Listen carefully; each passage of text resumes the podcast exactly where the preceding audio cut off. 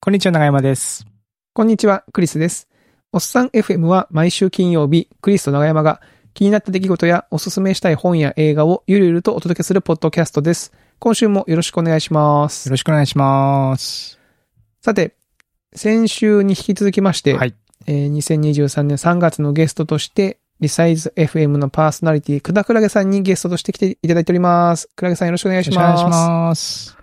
くだくらげこと本山です。よろしくお願いします。よろしくお願いしまお願いしす。ます。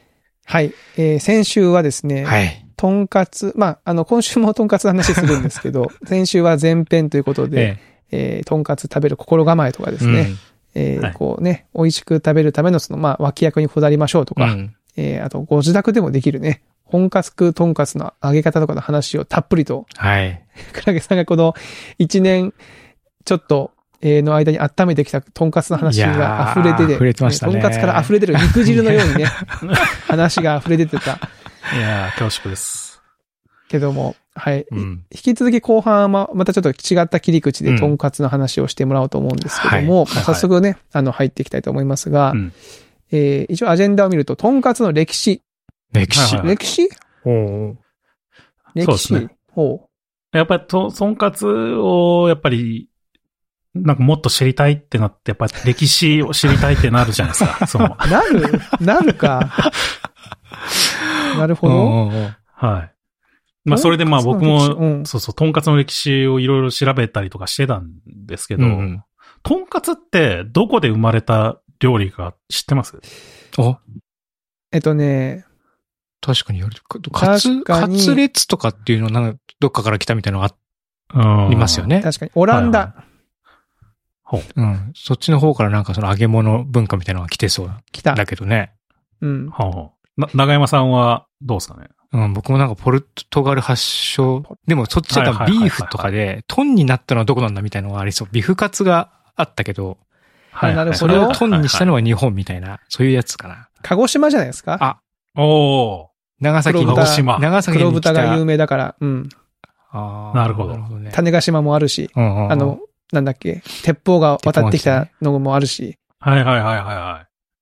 どうですいかこれがですね、うんとんかつは東京の料理なんですよ。東京なの東京が発発祥祥だとされてます。そうなのおはいい。まあもともと、その、さっき、長山さんとかおっしゃってたように、その、まあ西洋の料理なんですよね。その、カツレツ、まあ昔、向こうフランス語で言うとコートレットみコーたトいレなット。うん言ったりするんですけど、まあ最近でもミラノ風カツレツみたいなのあったりするじゃないですか。うんまあそういう、だから、カツレツって、その、向こうから来た時は全部、こう、子牛で作ってたんですよね。うんその、牛まのあ牛ですよはね、いはいはい。うん。うーん。それをやってたんですけど、その、やっぱ東京は、結構東京ってあの豚肉の文文化というか、豚肉をよく食べるっていうのが昔から、ーそうなんだはあはあはあはあはあはいそっか、関西は牛で。牛だもんね。うんそうですね。で、まあやっぱ東京は豚だから、その、このカツレツも、やっぱ豚肉でやったらええんじゃないのっていうので、最初、こう、明治中頃ですかね、19 1900じゃないですね、1800年代、1895年とかにうん、レンガ亭っていう銀座にある洋食屋さんがあるんですけど、まあ、そこのお店が豚肉のカツレツっていうのを作ったのが始まりだっていうふうに、一応言言われているんですよね。で、洋食屋さんで牛じゃなく。て豚でカツレツ作りましたよっていうのが最初。そう、う。そうですね。うーん。で、もうでもその頃から、その今のスタイスタイルというか、もともとその、ミラノ風カツレツとかのカツ、カツレツって、うんすごい薄い肉で、はいはいはいはい。すごい細かいパン粉で、まあ中には粉チーズが入ってたりとかして、パン粉に。で、その揚げ焼きしてみたいな、そういう料理だったと思うんですけど、その、レンガ亭が作ったその豚肉のカツレツっていうのは、いや、なんかそういうものではなくて、ちょっと厚めのその豚肉のやつで、まあ今のスタイルですよね。だから、その、コロ、パン粉をつけて、それを、こう、深い油の中で揚げるってういんうスタイルを作ったっていうのが、まあその1895年とかの、まあレンガ亭の店主だっていうふうに。えーじゃあいきなりもう今のスタイルが出てきていったと、なんですね。そうですね。まあだから、その、その人はやっぱりもともと洋食屋上がりで、そのずっと洋食作ってたんですけど、それをまあ日本風にどんどんアレンジしていったっていうような感じだと思いますね。うん。うんうんうーん。はい。まあでもまだその時って名前はまだ豚肉のカツレツみたいな、カツレツだったんですけど、うん。そっから1929年、30年ぐらいになった時に、うんその、またその、その人もなんかこう、偉い、偉い人たちのところで、こう、 なんていうんですか、洋食を作ってた元シェフの人が、あの、島田さんっていうんですけど、そのポンチケンっていうお店を開いて、う。ほうんほうで、そこで、これはなんかもう、豚肉のカツレツだから、トンカツやな、みたいな感じで、トンカツっていう名前を 生み出したんです、そこで。あ、ネーミングは。ネーミングを。ほうほうほうほうほえー、、で、やっぱりそのトンカツっていうもう和名ですよね。ひらがな4文字うんはいはいのトンカツになったことによって、その辺からこうググッといろいろ、今までそのね、カツレツだからソースもなんかトマトベースだったりとか、なんかウスター、ウスターうソースっていうかね、なんかそういう、。そういうソースだ洋った食りのとね。か、んん洋食の感じだったのが、なんか和食になる時が現れるんですよ。その、ご飯と味噌汁とキャベツみたいな。うーん。へえ。じゃあ一気にそれが庶民化したというか、そうです日ね。本の庶民の食事にぐっと近づいたってわけなんですね。はい。まあだから、今はまあその、そのポンチケンっていうお店はなくなって、ただ、えっと、それを引き継いだ感じのやつが、ポンタ本家っていうお店が今上野にあるんですけど、うんうんまあそこは、なんかまだ、えーまだというか洋食屋らしいんで、なんか、今はカツレツって言ってんのかなそれもまた。戻ってる。うん。そう。なんかやっぱり洋食屋が出すものはカツレツらしいですね。たただうん、ほとんど同じものなんですうんうよ。んうんだけどやっぱりなんか、なんか洋食屋が出してるところはなんかカツレツのことが多いですかねう。ん和食屋さんとか、とんかつ屋さんはやっぱとんかつって言うんですけど。まあ確かにビフカツだったら、ポクカツになるじゃ ん。でも、トンカツなんだ、みたいそうなで。すね。いや、でもこれネーミングいいですよね。ネーミングいいですようね。んすごい。完璧ですよね。なんか他の、 だから、その、他の洋食屋さんとかでも、なんていうのフライっていろいろあるじゃないですか。白身魚とか。はいはいはいはい。あるはホタテとかエうビんフライとか。でも全部フライなんですよ。うんうん確かに。確かでもとに。んかつは、とん、豚肉のフライじゃないんですよ。うんうん。トンカツっていうもんですとんもかんつなんね。確かに。やっぱそこはやっぱルーツが違うっていうところなのかなっていうふうに思いますけどね。うーん。確かにね。そう言われてみると、トンカツだけ、ちょっと別か、別扱いみたいなうん。感じですもんね。揚げ物の。これでも商標登録みたいなのはしなかったんですかねそそういうのな、 なかったのかなああ、どうなんですかね、なんだそっのけ辺とんかは。つ丸 R だっけとんか丸 C だっけとんかつ、 なんかついて TM だっけわかんないけど。そういうのほら、そういうのでこう、なんかちょっとね、変な話になったりするじゃないですか。お家騒動じゃないけどさ。あー元祖とんかつそうをそうはいはいはいそうそう。かにそういうのがなく、こう、広く、ね、一般名詞、ほぼいもう今となっては一般の名詞としてこうんう定着してるっていうのはね。えなかったね、これね。だから、うん。広がったわけですよ。それによって。うんまあそれ、まあだから最初はだから東京から始まって、でもそれが今はね、やっぱり全国全に国でね。広がってるわけですからね、もう一般的なうんうん。料理になってるわけですからね。うーん。うん面白い。言われてみると確かにとんかつの歴史ってわか わかりますかって言われて確かに不思議な料理ですよね。和食の位置づけだけど、そうなんですよね。あの、天ぷらじゃないわけだもんね。揚げ物そのうフライだもん天ね。ぷらじゃないもん。んね。うん。確かに。でもなんかやっぱり、その、生キャベツとかを合わせるっていうところが、やっぱこう、和食にググって寄ってったところなんじゃないかなっていう話ももちょっ。とあって、その、基本、その洋食って、その生のや野菜を合わせるっていうのはないと思うんですよね、なんかあんまり。。あんまりないいのかな。レタスをちょっと添えるとか。あ、そうですね。まあそういうのはあるかもしれないですけど。でもあんなに盛らないもんね。うん、うんだからやっぱりそこの辺が、こう、またこう、なん、なんていうんですかね、とんかつの脂っこさみたいなのを、こう、さっぱりさせてくれるみうたん。いうなんところで、こう、日本人の食にどんどん合わせていったっていう形が今の、こう、とんかつの定食とかになっているみたいな。うーんとこがあるんですよね。面白。うん。でポンタ本家は、その、まあ、今もさっきほど言ったように、売れ野にまだ健在なんですけど、うんうん。ここはすごい、やっぱり、その、まあ、元祖的なものじゃないですか。いわゆるその、とんか歴つ史の的な、元祖歴史的のな。ね、は上でい。はうんうんい。。なので、結構やっぱりすごいこだわってるお店でして、僕も、えっ、と、まだ行ったことないんですけど、実は。おポンタ本家は。たただ、ここの、その、やつがすごいのは、まあなんか、滑裂だっていうのも、なんかすごくわかるような気がしていて、その、今やってる店主の、その、滑裂として提供してるものは、基本脂身を全部排除してるんですよ。その、とんかつの肉の部分の脂身を。ああ、落とすんだ、全部。ほうほうほうほうはほういほ。う全部落として、ほぼほぼその赤身の部分、美味しい部分だけを揚げるんですけど、うんうん。その脂身は捨てるんじゃなくて、それをラードとして、えっ、と、使うんですよ。あその、ラードにするっていう。油身で揚げるみたいな感じなんですね。うんんんあそうですね。んんまあ、やっぱり、とんかつは、その、その豚の油で、ラードで揚げるっていうのが一番ベストなので、へーそのその風味とかがやっぱり違ってくるので、その豚を一番こう美味しくいただくのは、その豚から取れたラードで作るっていうのが、まあベストだってされてるんですけど、うんうんまあそれをすごく丁寧にやってるお店ですよね。はうん。なるほど、ね。すごい。いやー、歴史はあるもんなんですね。そういうのね。ううーん。ん。しかし、すごい執念だな。何が、何がですかいや、なんかその、好きすぎて歴史まで調べ て。いあそうね。や、僕も結構好きな食べ物いくつかありますけど、そう歴史まで行こうって思ったことない、ないもなんね。かなかね、歴史うんってね。うん。やっぱこう真剣に向き合うとそうなるんですね、やっぱね好。きな、え、好きなものの歴史って調べないですか歴史か。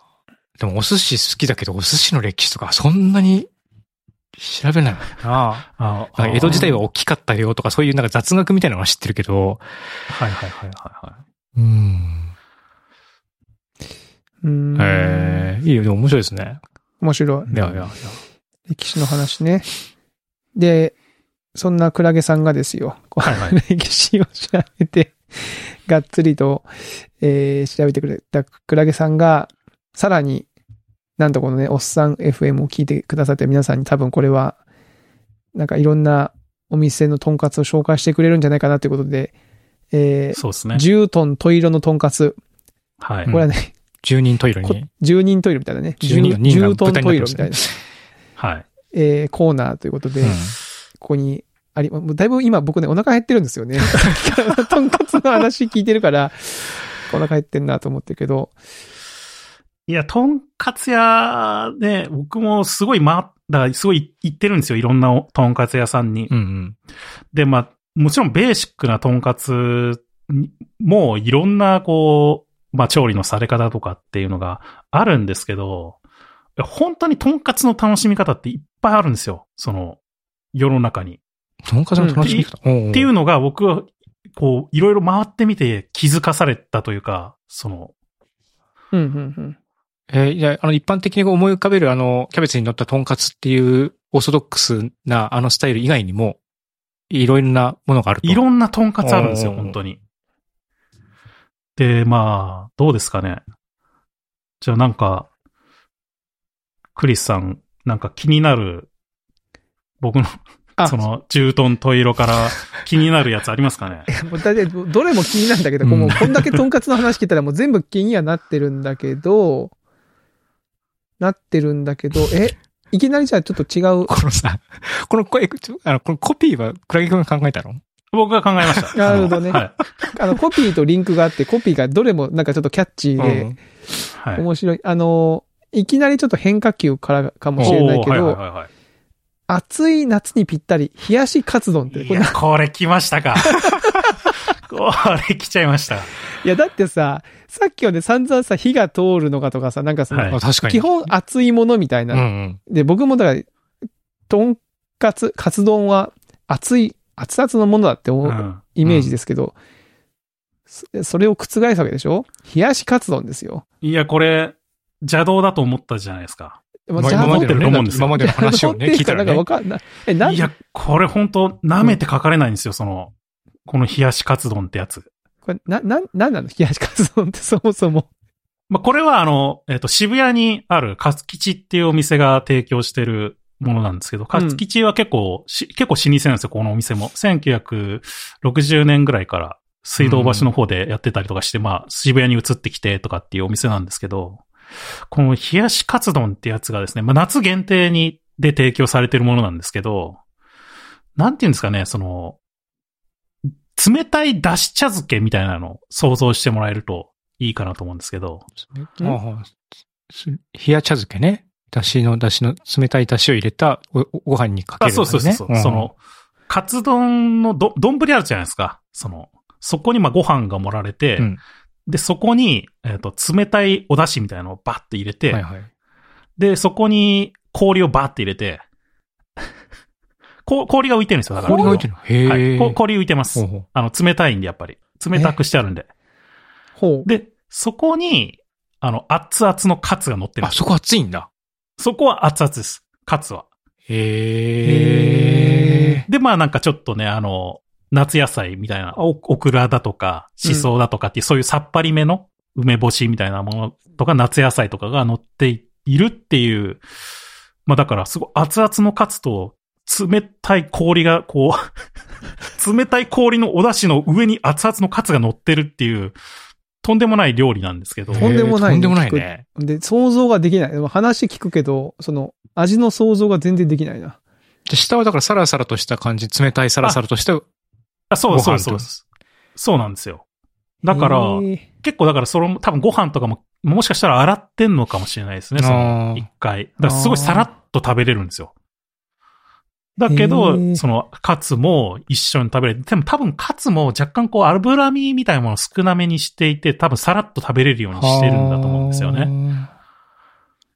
ええ、でも想像つかない。え、はいその、お店に、はい。知ってて行ったのその、お店に行ってメニュー見たら冷やしカツ丼ってあった。あ、いや、ここ知らなかったですね、入るときは。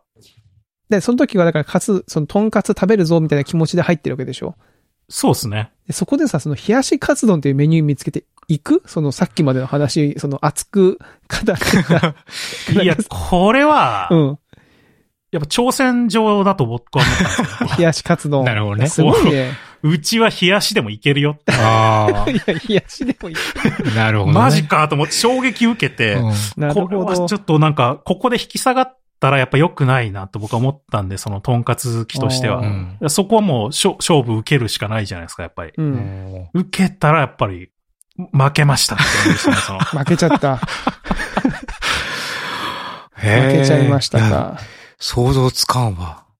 いや、これ、想像つかないですそねの結構渋谷のいい、なんか駅から近いんで、すぐ、なんか入れるようなとこなんで、ちょっと一回試しに夏、やっぱり夏ってやっぱ若干こう、とんかつ重たいなとか感じるじゃないですか。パッと思いつかないですよね、夏場にね。そうそう、んすっごいなんか猛暑みたいな時に。うんうんでもこれはいけるんですよ、その冷やしカツ丼は。へえ。さらっと。面白い。冷たいしうーん。いや、これ試してみてもらいたいですね、ちょっと。暑い夏は。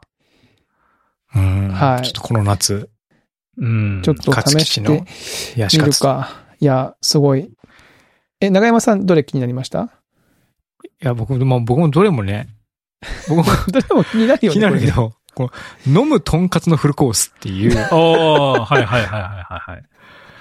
飲むとんかつのフれルねコースってコピー飲むとんがか書ついてあだけるねでわかんない。そのフルコー飲スってむ、飲何むとんかつなんやねんって。あのー、たまに、あの、こだわってるお店で飲むとんかつアプローチをしてるお店っていうのは数軒あるん でアすプロー チ。はわいか。その、何あるんですよ。飲む何まあ、この、今回のお店は、あの、ひなたっていうお店なんですけど、割と新しめのお店でして、はいはい。うん、うん。まあ、とんかつ激戦区って言われている高田の馬場に2017年に突如現れた、結構本格派のとんかつ店で、で、夜にその食べ比べのコースっていうのを提供してるんですけど、うんうん。まあ、これ確か予約しないとダメなんですけど、そのコース自体はね。ほうほうほう。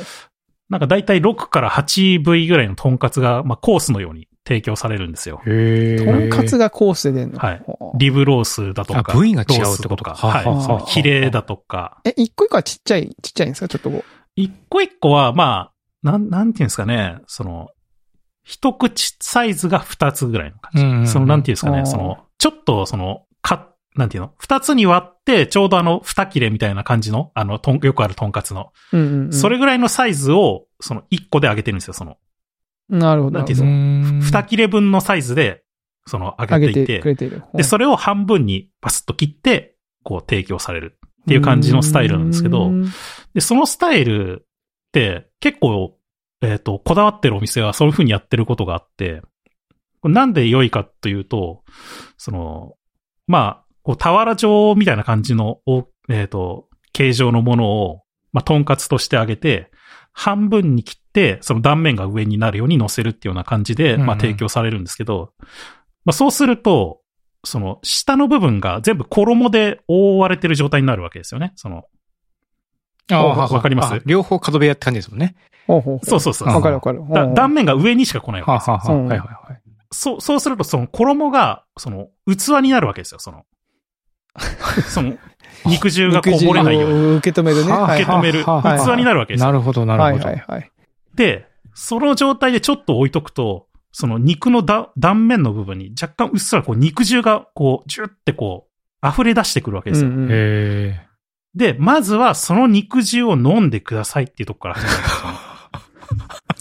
だから飲むとんかつってこそとうで。す。だから飲むとんかつのフルコースなんですよへえまずはそこにえ何もかけずに、肉、各部位の肉の旨味を、肉汁をすすってくださいっていうとこから始まるんですよね。はあ。へ え。誰が考えたのこの肉汁を飲むっていうさ、アプローチ。 ああ、なるほどね。いや、でもこのやっぱり、その、俵状の状態で半分に切って提供すうんうん。る、上断面上に向けてっていうのは、すごく理にかなってて、うんやっぱり、一番美味しい食べ方だと思う。だからすごい、だから、やっぱそういうふうにこだわってるお店はそういうふうにやってるお店がちょいちょいありますね。へーしかもあれだね、そのスタイルでその、この、そのスタイルだと、その先週話した真ん中から食べます、端っこはイントロ、アウトロだみたいな話も超越してますもんね、その。そうそうです。もうそそれがもうイコールサビであり、すべて、すべてであるってことなです。るほどね。うーん。直球なんだ、これが。はあうんいや、これもなかなかすごいですよ、だから。で、この日向っていうお店のすごいところは、ランチがコスパ最強だと僕は思ってるんですよ。ランチもやってる。うん。はいい。ランチ、えまあ、えっ、と、日曜定休だった気がするんで、月曜から土曜日、うんランチやってるんですけど、なんと、1000円でロースカツ定食が食べれるんですよ。あ1000円なんだ。えそう。もう1000円で、この、このクオリティの、 とんかつを食べれるお店って、東京にあんまりないですよ。やっぱり。ーうはーん。1000円は安いあ。ね、確か安いに。ねとんかこつのごで時。世1000円はありがたいですねあ。りがたいすごね。すごいです。ただ、すごい並びます。朝早く行そっりて。ゃそうだろううな。んはい。ただ、やっぱりすごい。でもランチはやっぱりコスパ最強だと思いますね、このお店。うーん。なるほどね。で上ロースって1500円って書いてあるもん。んあ、そうで。す。上ロースでも1500円です、なんと。いや、安い。半すご額いだね。半額ぐらいだね。うん。それなるほど飲むとんかつね。こうそういうことなのか、飲むとんかつって。あーじはい。ゃあ次行きますか。はい。じゃあ次は、どうしようかな。これ行くか。やっぱ、僕の中でやっぱ、とんかつというと、うんまあその一種のこのアレンジとして、カツカレーみたいなね。うーん。っていうのうんうんも僕は結構好きなんですよ。はいあ。の、で、ここに書いてある、究極のとんかつと究極のカレーのコラボ。はいはいはい。これ何これこ れ美味しいもの予告コピー編みたいになってるもんな。なんだよ確かにね。いや、まあまあ、うんそうですね。これ、まああの、このお店は、まあ、いっぺこっぺっていう、まあ結構有名店なんですけど、いっぺこっぺいっぺこっぺっていう。まああの、もともと、あの、とんかつ青木っていう、まあこれもとんかつの名店ですよ。ううんんとんかつの青木って、ま前回話してくれたもしかあして、。多分話してると思いますね。あまあーす一ぐ年以上前の間違いやなつにいお店ですよ。ほんほんほんほんそのとんかつ青木が手掛けるカツカレーのお店っていうのが、まあこのいっぺこっぺっていうお店でしてね。なるほおーそういどう。ことか。はいなるほど。だからもう、とんかつは抜群にうまいわけですよ。間違いないていうか、うまそうだな、この写真見てると。どうなってんのこれ、もう。ああ。なるほで、ど。まあ、もちろんだから、とんかつはもう塩で食べてほしいぐらいのクオリティのやつがまず出てくるわけですよ、そのねとうんうん。で、まあ、それを贅沢にも、その、トンカツに合わせて作られたポークカレーでカツカレーにして食べるっていう、もうこの、贅沢。いいのかなって いう 感じ俺こんなことしちゃっていいのかなみたいな。の。そうそうそう確かに。さっきまでね、その味がどうだから、その塩でとか言ってたけど、カレーなんだ、ここでががっつりとうね。えまあ、で、それが、で、しかもカレーがやっぱりすごいトンカツに合わせたカレーを完璧に作ってるわけですよ。そうの、ん。やっぱトンカツって結構ね、脂っこいとか、ガツンとくる感じなんで、やっぱりそれに負けないように、スパイスを効かせて、うで、んちょっと辛くて酸味もあって、ーっていうあカレーにしてあって、まあ、それがやっぱベスト、ベストマッチするんですよね、やっぱトンカツに。なーるほどね。で、多分、トンカツの揚げ方もちょっと変えてると思っていて、僕。あ、そのカレー、カツカレー用に。はい。ほう。なんか若干深めに揚げてるんですよ。要は濃いめに揚げてるんですよね。この衣の部分を、その、若干濃いめに揚げてるような気があルーしてにい負けて。ないようにしてる。そうそうそうほうほうほそうほう。うそっちに負けないように、その、うまくこのほろ苦さみたいなのがカレーに合うような感じにしているっていう感じにしてる気がしますね、その。食べてえな、カツカレー。これはうまそうだね。しかも安くなういこれ。いや安いっす。うん。ロースカツカレー1000円ですよ。えはい。いや、これもう安いし、うまいです、本当に。ただ、一つだけ難点がありまして、うえ、ん何点あるんですか、はいそん なの。あるんですよ。あのー、塩で食べたくなっちゃうってそれはさ、くらげさんのさ、なんていう のこれを塩で食べてえと。いう。その、どうしても僕は、その、あ、これ、カレーかーって思っちゃうんですよね。だから最初の一口は、やっぱちょっと塩で食べたいなってなっちゃうんですよ。で、塩で食べると、やっぱ美味しいんですよね、やっぱり。その塩で食べてもいい、もう、とんかつですから。ら。だから、なんか、こう、そのひ、ね、やっぱり塩で食べたいなっていうのを我慢して、カレーで食べるみたいな感じのところがあって、いつも葛藤がありますよね、やっぱそこに。それがなん、それがなんてなんですそれが難 点ですね。何点か。なるほどね。うん。まあでもわかる気がするな。あの、なんか美味しい蕎麦屋さんとかに行ってさ、カレー南蛮頼むのちょっとこう気が引けるじゃないですか。あーまあね。はいはい。カレーそ美味しこいだだけけのうま感じいんだですけどね。な、みたいな。いや、そ、そういう感じですね、本当 そういう感じよね。うん。なるほど、なるほど。いや、いいですね。究極のトンカツとカレーのコラボ。えーこれはは美味しそい、どううですだか、ね。ね、長山さん、次のちょっとメニューはどれにしましょうか 全部トンカツですけど。あとはね、あこれはね、えーこのこキャッチコピーが面白い。パンは食べられる包装紙。極厚カツサンド。おーはいはい。これ、これは多分、前回もちょっと紹介したんじゃないかなと思うんですけど、あああ、の、京都の京都にあ京る都のね。ははいいはいはい。か、あの、河原町の方にある、あの、バーのお店なんですけど、うんとんかつ清水ってうんいう。んううんうんうん。ここがやっぱり、とんでもない分厚いロースカツを揚げるわけですよ。うーん。で、それをまあ、まあ、まあこう、持つためだけのパンで挟むっていう、そ前言のってたね。うんうん。はい。まあ、ロースカツサンドを提供していて、で、まあ甘辛いソースがやっぱりぴったりなんですよね。その、若干こう、ボリューミーな感じなんですけど、その甘辛ソースによって。で、パンがもうほぼほぼもう持つための包装紙なんで、あれは。あの食べれる包装紙みたいなもんなんで。はい。まあそういうお店ですね。まあここなんかバーをやってるんだけど、そういうカツサンドも提供してるっていう、まあ若干ふ、なんか不思議なお店ですよね。うーん。うん。でも店名はトンカツ清水なんだね。そのバーうん清水とかじゃなくてトンカツそなんだ。う、そうなんですよね。へーでもカツサンドしか提供してないっていう、なんか、えそれもなんか面白い。あ、通のそうなんだ。普通そうなんのだとんかつ定食みたいなのなくて、カツサンド。確かカツサンドしか提供してなかった気がしますまあよ、確かに写真を見るとメニューとか、写真を確かにね、そうですね。そうなんですよ。ーんいや、確かにこれすごいね。包装紙って言われ、まあ、持ち手である。っていうのはわかる気が する。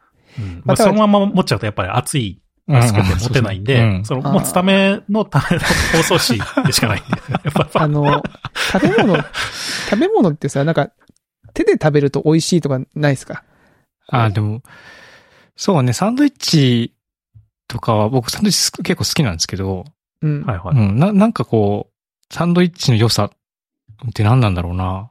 確かにあるな。こうなんかカ手ツで、手カでツサ持っンドてね食べてる感じうんカツサンドの、のその良さもね、うんなんかありますよね。はあ。ちょっと本当お腹減ってきたな。はいこれじゃあ次行きますか、うんうんこの。えー、じゃあ、 これもわけわかんねえな。さっきあの、冷やしカツ丼の話出ましたけど、はいはい。とんかつ茶漬けの元祖。おー、はいはいはい。ままずその、とんかつそもそもとんかつ茶漬けが、はいはいはいっ。ていう概念が一般的なんだなっていう、その、ことすら僕僕は知りませんからい。や、いや、ここは、まあ、とんかつ茶漬け、ここのとんかつ茶漬けはもうここの料理ですね。どっちかっていうと。あの、一般的な料理っていうものではないです、ね。あ、そうのなんだ。はい。なんで、あととんかつ茶漬けの元祖って こいう、こ、高校そうだ、ここ僕行ったことある気がする。行ったことある、うんうん長山さん。東京住んでた頃に。いや、鈴屋って名前は覚えてないけど、とんかつ茶漬け食いに行こうって言われて、うん。なんか行った気がする。あでも今じゃあ急食べにたんだ思い出した。うん。とんかつ茶漬け食べたことある。いや、こはい。あるんだ。へえ。でもなかなか、その、普通のとんかつともやっぱちょっとだいぶ違うんですけど、でもね、美味しいんですよ。なんか、こう、熱々の鉄板の上に、うんうん。なんかすごい大きめに切って火の通ったキャベツ、炒めたようなキャベツうんがうん。ドーンって乗るんですけうど、んその生じゃなくて。うんうん。で、その上にとんかつが乗ってて、で、なんか醤油ベースのソースをバーってかけて、ジュワーって状態で、こう、運ばれてくるんですよ。うんステーキみたいな感じ。そうそう、ステーキみたいな感じなんですけど、でもなんかその醤油ベースのソースが結構、なんか結構濃いめにできてるんですよね、多う分。ん。ほうほうその塩味とかが。うんうん。で、だから、それだから、その、お茶漬けにしても、なんか合うようにしてあるんですよ。ほうほうほうほうほう。んお茶漬けにするっていうのは、そのとんかつをご飯に乗せるんですか、そうですね。で、なんかそこれ、あれ、食べ方としては、うん。なんかあれ、みたいな感じですよ。あの、なん、なんでしたっけひつまぶししそうそう、ひつまぶしみたいな感じで、あーまずは、そのままいただい食べてて、でちょっとご飯の上に乗せたりとか、なんか薬味乗せたりとかして、で、最後に、こう、お茶漬けにして、お茶かけて、ご飯に乗せて、みたいな。なさらっと食べるみたいな。うん。なるほそうど。いう感じの食べ方です。でもなんかこれ結構、まあ、ふなんていうの、王道のとんかつとは全く違うんですけど、うんなかなか美味しくてですね、これがまた。うん。なんか火が通ったキャベツっていうのもすごい甘くて、すごくうソーーんス、醤油ベースのソースにめちゃくちゃ合う、はあはあ合うっていうのと、そうそうそうそう。あとなんか、こう、お新香というかお、お漬物みたいなやつも、やっぱり、その、お茶漬けのお供なので、ちょっと多めに出てくるんですよね、なんか。うーん。あ、それでね。、そうそう、それ乗っけてお茶漬けにするから。そうそうそうそうそう、なるほど、なるほど。それもなんか、いいなっていうのがあって、これ美味しいんですよね、意外と。へえ。うん面白。これがとんかつ茶漬けね。なんか、もともとはまかないだったらしいですね。その、あーすごい、ここ、のお店もすごく昔からやっ、1950何年かうらんうんうん。やってるお店なんですけど、そのその頃って、やっぱり電子レンジとかそういうのもないんで、うんうん。その、冷めちゃったとんかつみたいなのが、まああって、それなんかもうちょっと美味しく食べたいね、みたいなところを、まあまかないとしてなんか茶漬けにして食べてたのが始まりらしいですね。はあ、うーなるほどね。んでお客さんがでもそれちょっと僕も食べたいからよ、出してほしいってなって、表に出てきたみたいな。まあちょっとそこはわかんないんですけど、まあなん か、なんかいろいろあって、なんか出すようになったんですかねあ。ーその、これなら出してもいいんじゃないみたいな感じになったのかあ、。そのままじゃないだろうね。きっとなんかアレンジして。そうそうそうそうそう。んんんやっぱりなんかでもソースがやっぱ独特なんですよ。なんかその醤油ベースのソース。はいはいはいまあなんかソース3種類くらいから確か選べるんですけど、まあ一番オーソドックスなやつがなんか醤油ベースのソースってやつで、そのソースじゃないんですよね。醤油ベースなんですよ、なんか。うーんそれ、もなんか非常に独特なんだけど、なんかそ、なんかど、まあ美味しいんですよね、やっぱり。なるほどうね。んうんさあ、どうですか、長山さん、次の、次、どれでいきましょ次はまあ、これかな。極厚とんかつの閉じないカツ丼。う。おーああ、このお店僕まだ行けてないんですよ、あ行ってない実は。実を言うと。行きたい、今、今一番行きたいお店ですね。はい。閉じないカツ丼ってそれだって、とんかつじゃん。うん、そうで すね。なんか、これも最近のトレンドみたいなのが実はありましてですね。 ほう。なんか最近じわじわと焼きカツ丼っていうジャンルが、焼きカツ丼。こう、焼きカツ丼流行り始めてる。うなんんか、な、なんだか、いや、揚げてあんだか焼いてあんだか。あこの焼きカツ丼というのは、カツを焼くわけではなく、ですよ。カツは揚げる。普通に揚げるんですけ普通ど、のカツ丼。その、卵で閉じないっていうスタイル。卵とカツを別々にして、そうです。ルーだトから、ご飯の上に、まあ、オムレツのように、そのなんか出汁で、まあ、と出汁を閉じたようなやつですかね。まあ、もしくうは、ーんえっ、と、卵のみで、その焼いてふわふわなようにしたようなものを、ご飯の上に乗せて、で、そこにまあ、カツ丼のタレとかわーってかけて、で、そこに、あの、カツを乗せるっていうあ、ははいい。分離してるんだね。そうそうほほ。分離してるんですよ、そこが。っえーていうのが、まあ、焼きカツ丼っていうふうになんか最近言われていて、おうなんか、ちょっとじわじわ、こう、流行っている、たりするんですけ ど、へーあ今この店の写真見てますけど、確かに。ほんでもってこの店のとんかつはあれだ。一切れだけ横にして断面見せてるパ ターンの。あそとうんかそうつじゃんそうこれそうそう。えーで、結構この。店、まあ結構なんか、こう、極厚、すごい厚みのある、うんうん。とんかつでやってるところっていうのも結構ちょいちょい最近その焼きとん、焼きカツ丼会だとよくあって。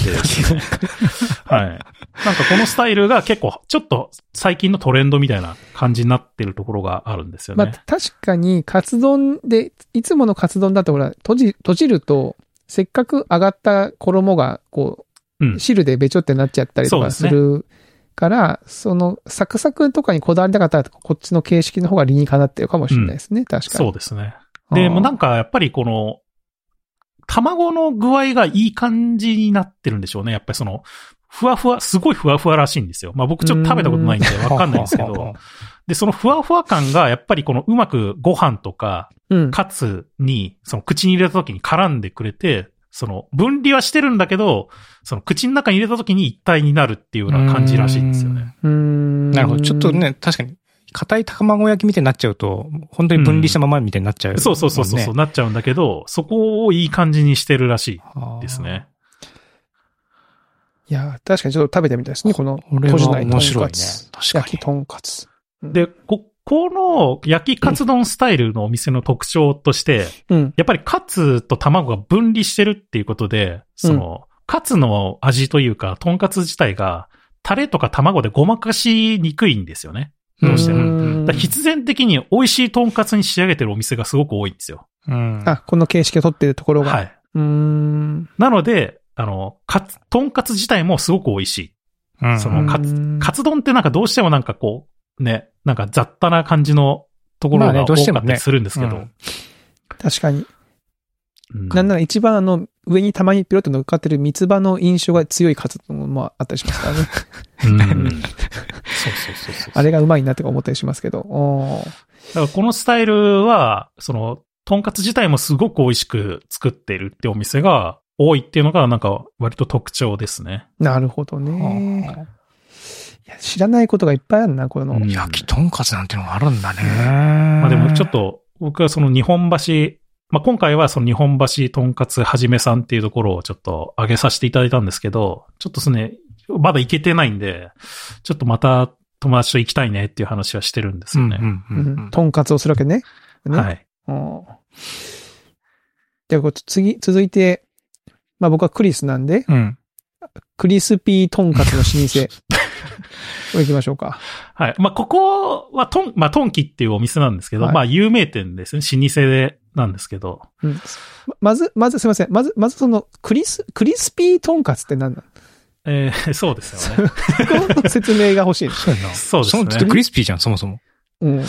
うんなんていうんですかね。やっぱり、この衣の具合がうん。独特なんですよ。すごく。その、なんていうんですかね。パン、まずパン粉はすっごい細かめ。うん。で、な、その、いわゆるその、卵とかに当たる部分っていうんですかね。うんうん。が、その、結構厚めなんですよ、それが。う。うんん層としては。なんか、ケンタッキーの豚肉版みたいな感じケンタッキーでもないあか。ークリスピー。ケンタそうッキーのクリスピーってあるじゃないですか。なん、か、普通、とんかつってサクサクとか、うんそういう感じの食感だと思うんですけど、うんうんここは、まあ、どっちかっていうと、こう、まあ、極端に言うと、カリッとした感じというか、へーあ、衣の部分がね。こ衣ちょのっと部分硬いって感じ結だ構なの。そうそう、ちょっと硬めになってるんですよね、ほうそこほうが。っほていうのが特徴のお店ですねし。かもこのお店のとんかつ、あれだ、縦にもカットしてあう。本る。当だ。あ、そうですね。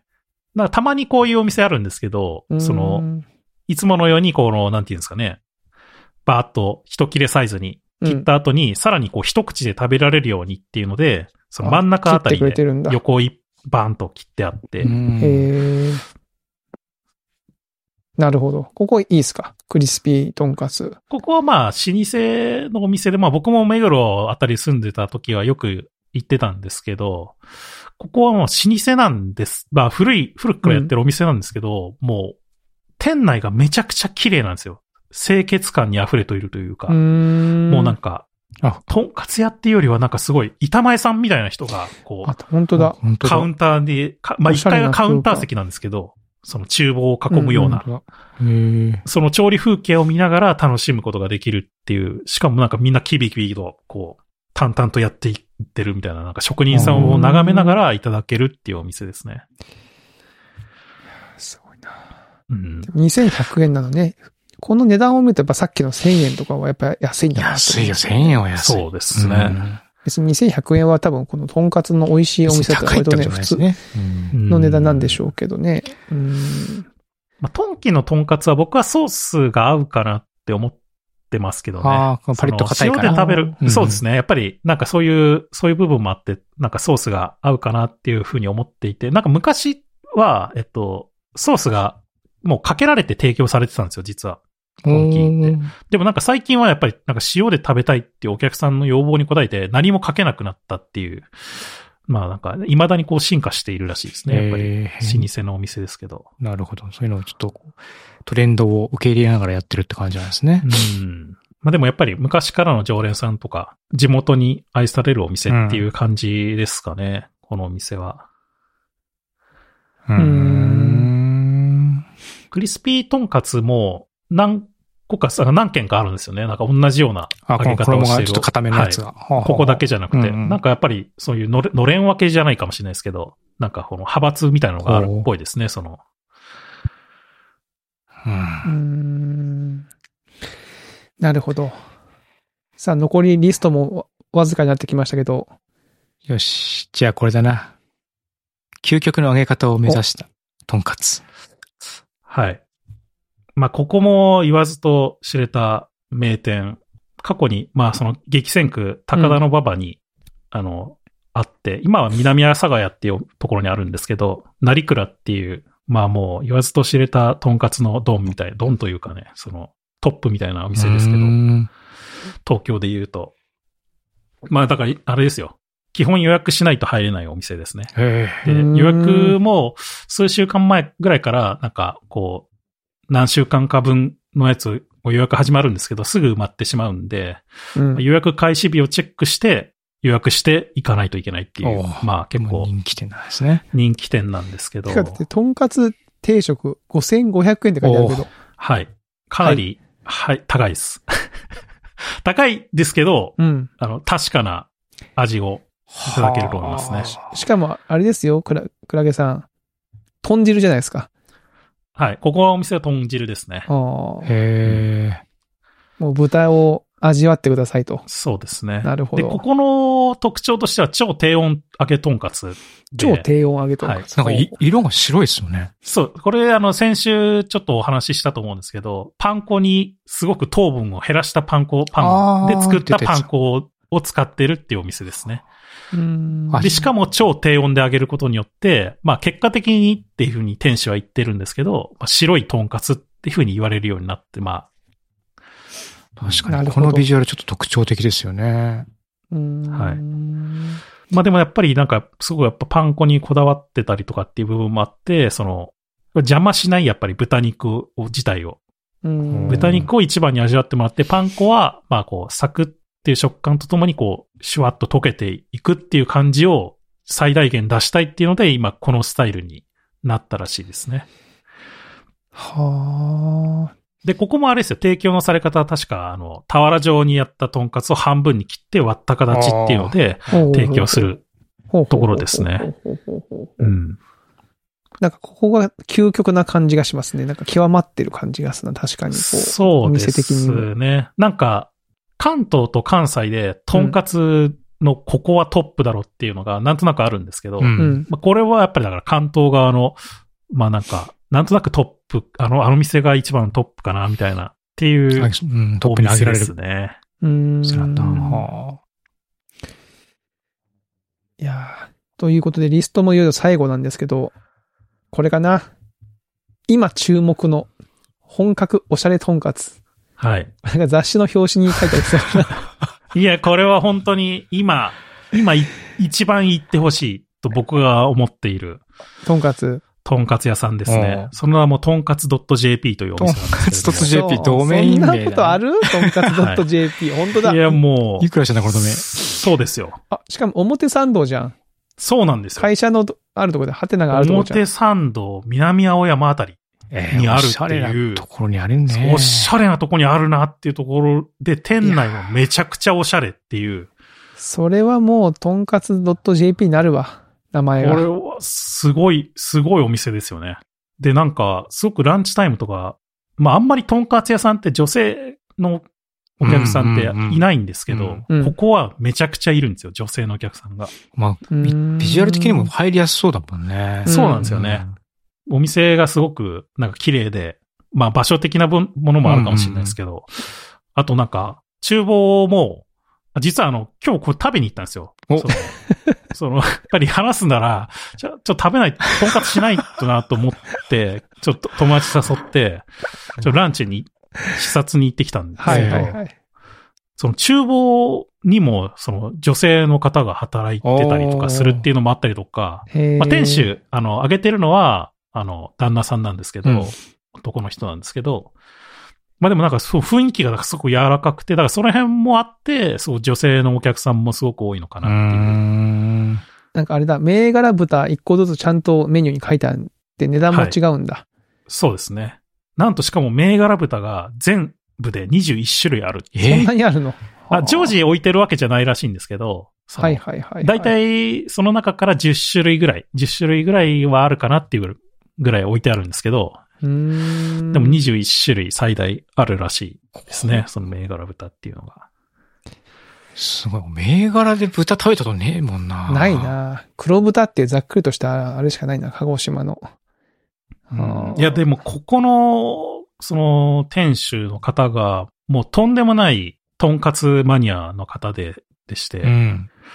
でもともととんかつ屋さんになろうなんて思ってなかったらしいんですよ。ただとんかつは好きだったっていう。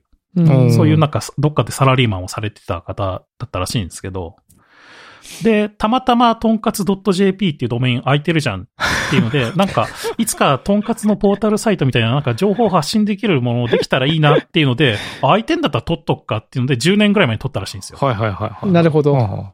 で、まあ、そっから紆余曲折あって、うんとんかつ屋を自分でやるってなった時に、あ、うんドメイン取ってたなっていうので、 じゃあこれにしようっつって、とんかつ .jp っていう名前を付けたっていう。ドメインドリブンだ。ドメイン で、おっさん FM みたいなもんですね。あーじとゃりあえあねずとりあえずドメイン、そうかもしれないドでメすねイン取ってね、寝か、寝かせといてね。うんへえ。えー、親近感すごい。でもいいっすす、ねすごいとんかつマニアというか、もうう、ん。